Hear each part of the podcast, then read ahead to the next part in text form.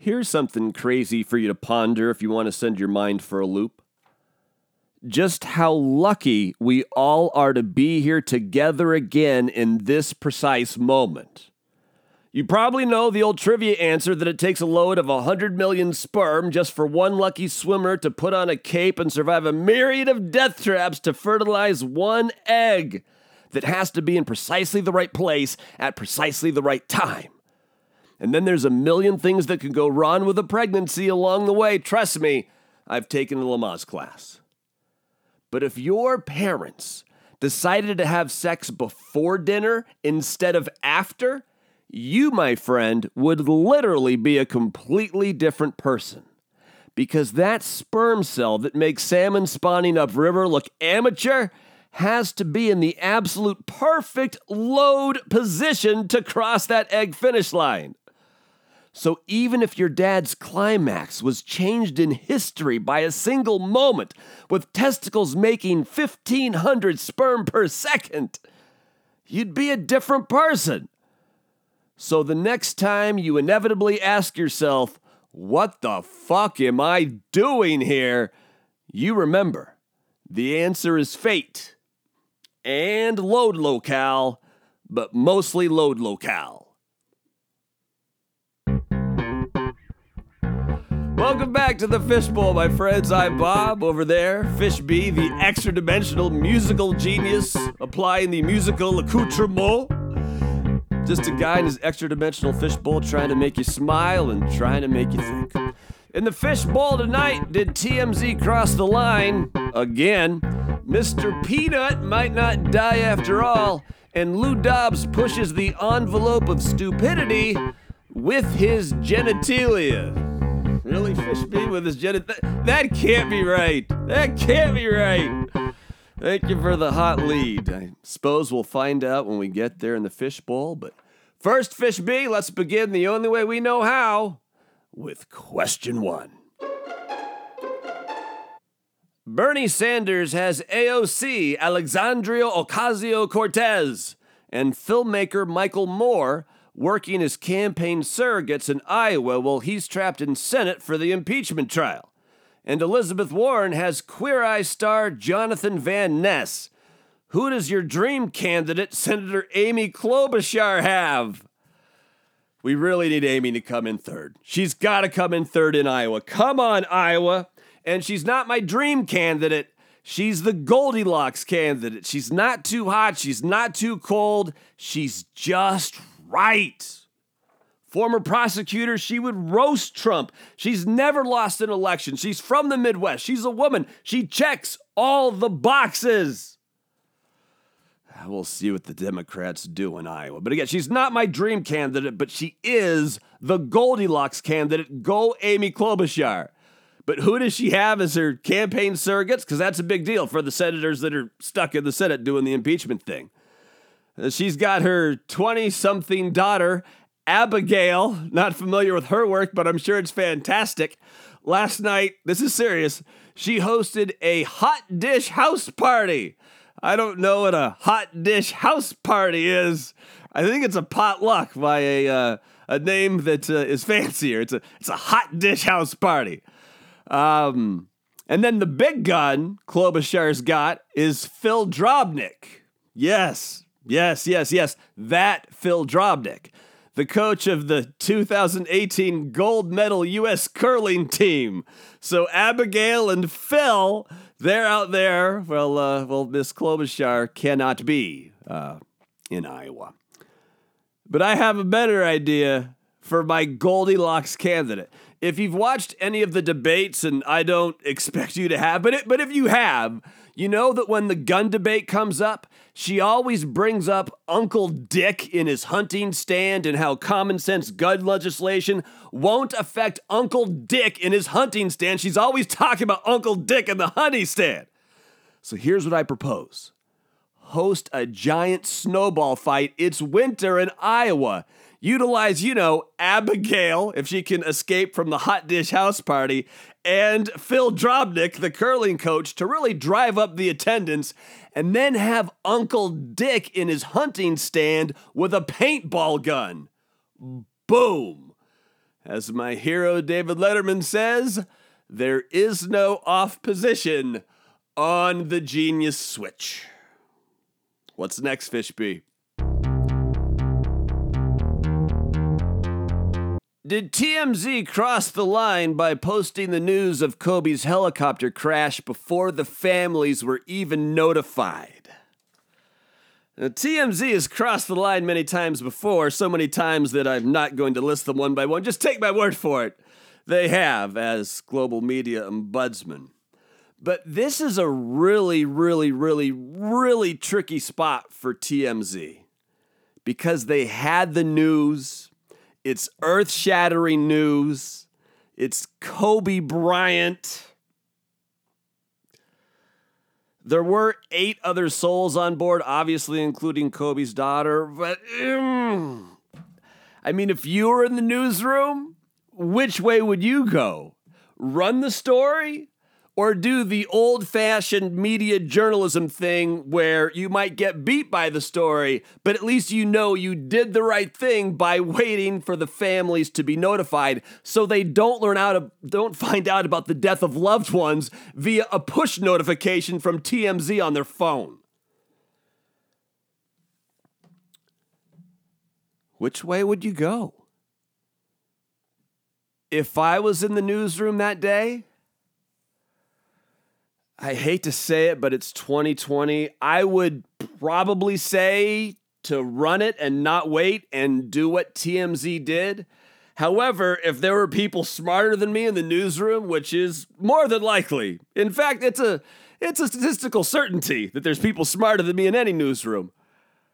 I could easily be convinced to wait, but TMZ chose not to, but they're TMZ. What's next, Fishby?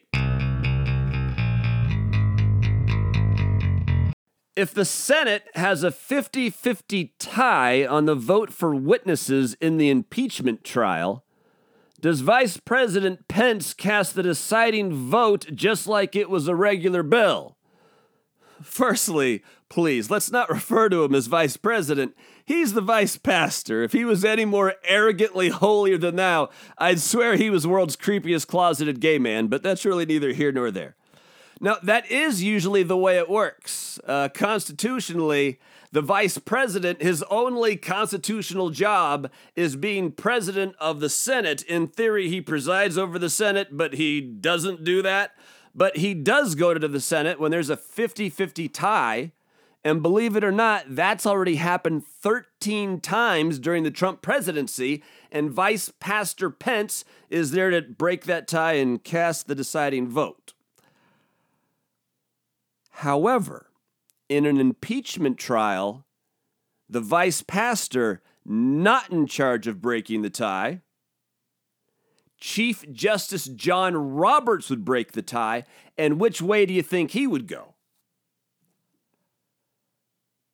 I tend to think because it's a trial, he would vote for witnesses but you never know with that Chief Justice John Roberts. He's a he can be squirrely sometimes and know exactly where he's going to land on one side of one issue. But if there is a 50-50 tie, it would be Chief Justice John Roberts. What's next?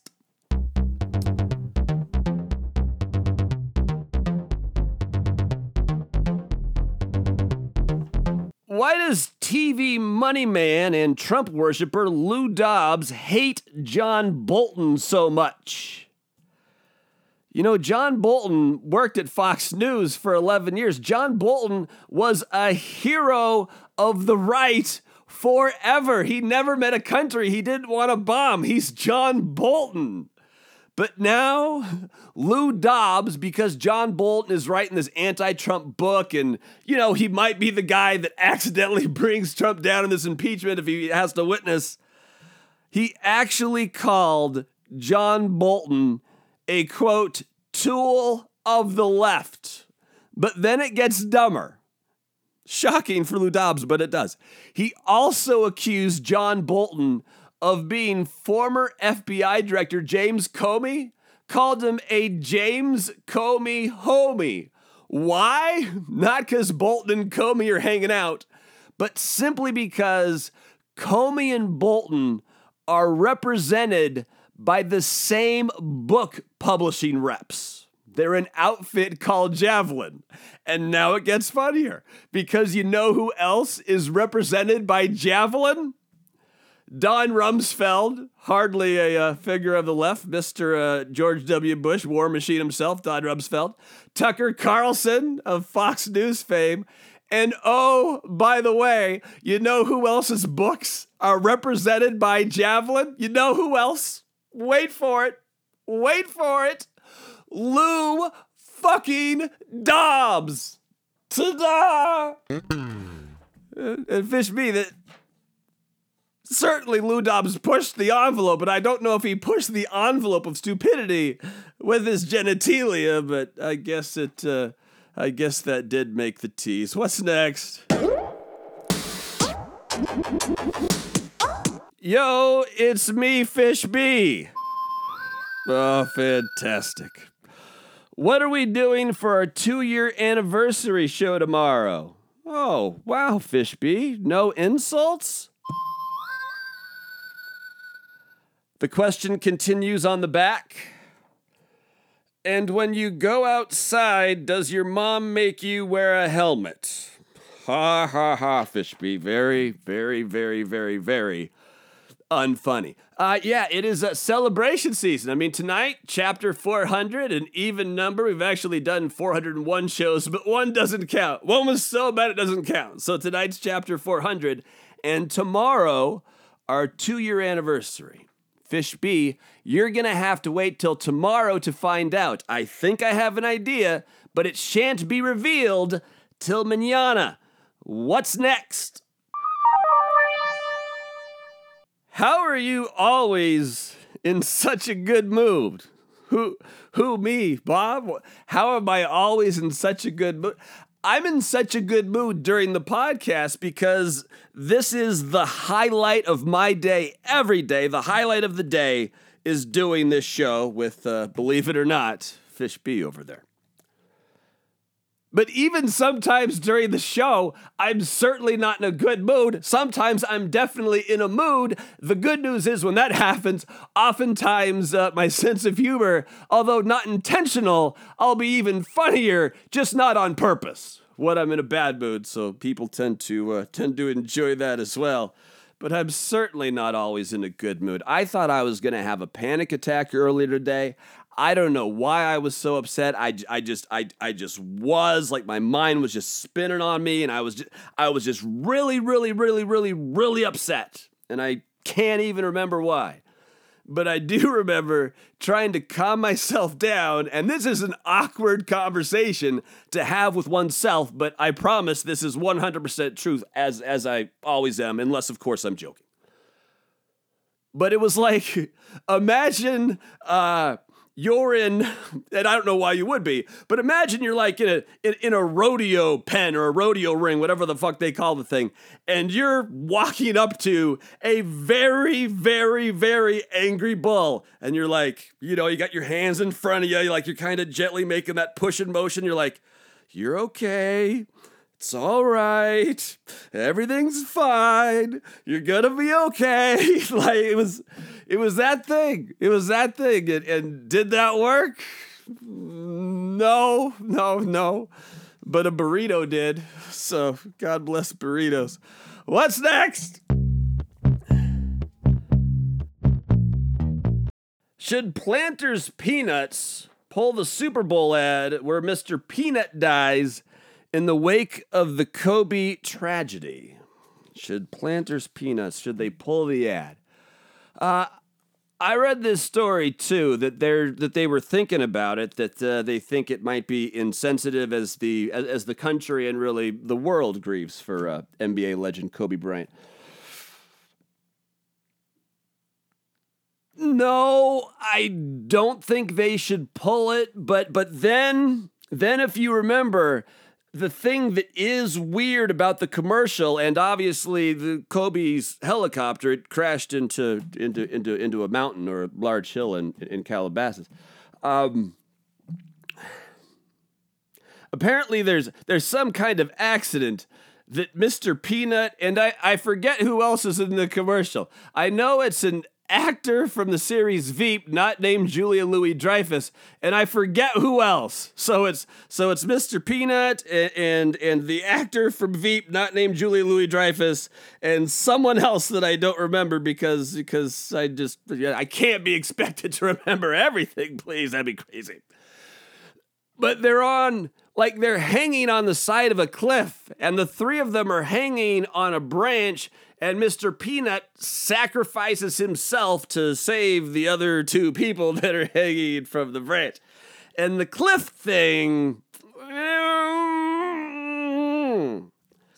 That's a difficult spot. What would you do? How would you play that? Would you? If you're if you're, you know, the marketing geniuses behind the Planters Peanuts and whoever their uh, their their ad firm is, would you pull it or wouldn't you? I mean, you've already gotten more publicity than you could have possibly imagined from the death of Mr. Peanut. I don't know. I don't know. I, I know that's generally the answer you're not looking for, and we try to not say things like, I don't know here, but I honestly don't know. What's next? The national debt is going to climb to 98% of GDP by 2030. What does that mean? Um, I just said it, and I can't believe I'm going to say it twice. Uh, I don't know exactly. I know currently, and this makes me sick to my stomach, at least like the Republicans, for all their faults, at, at least they cared about spending. At least they were fiscally conservative and weren't just continuing to borrow and borrow and borrow.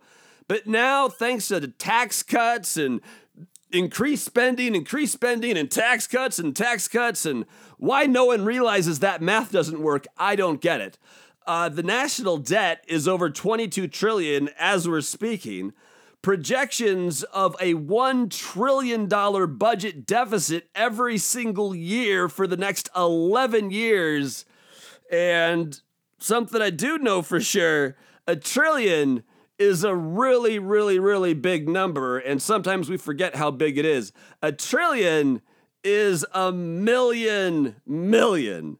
If you stack pennies, one million, one mile. One billion 870 miles, 1 trillion 870,000 miles. That math makes sense. The moon is only 225,000 miles away. 870,000 miles, 1 trillion pennies stacked.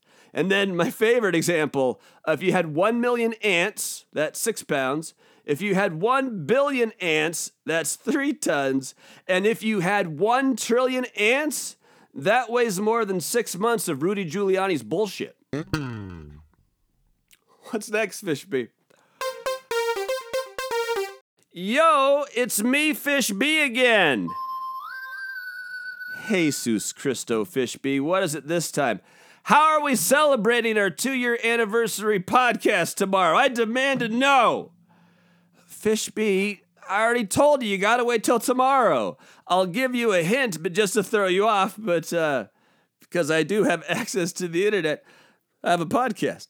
Uh, a two year anniversary, just in case you're wondering, that's the cotton anniversary. And we're gonna do a show, all right. Oh, there's Isaiah's music. Oh, too bad, Fishby, too bad. That means we've reached our final question. Belongs, as always, to our nine year old executive producer, Isaiah the Tiny Player, who tonight writes Do you think this Middle East peace plan has a chance? I'm not I'm not qualified to to to uh, to answer this uh, this question. The Middle East peace plan that's been uh, that's been a conundrum. That's quite the uh, quite the quagmire.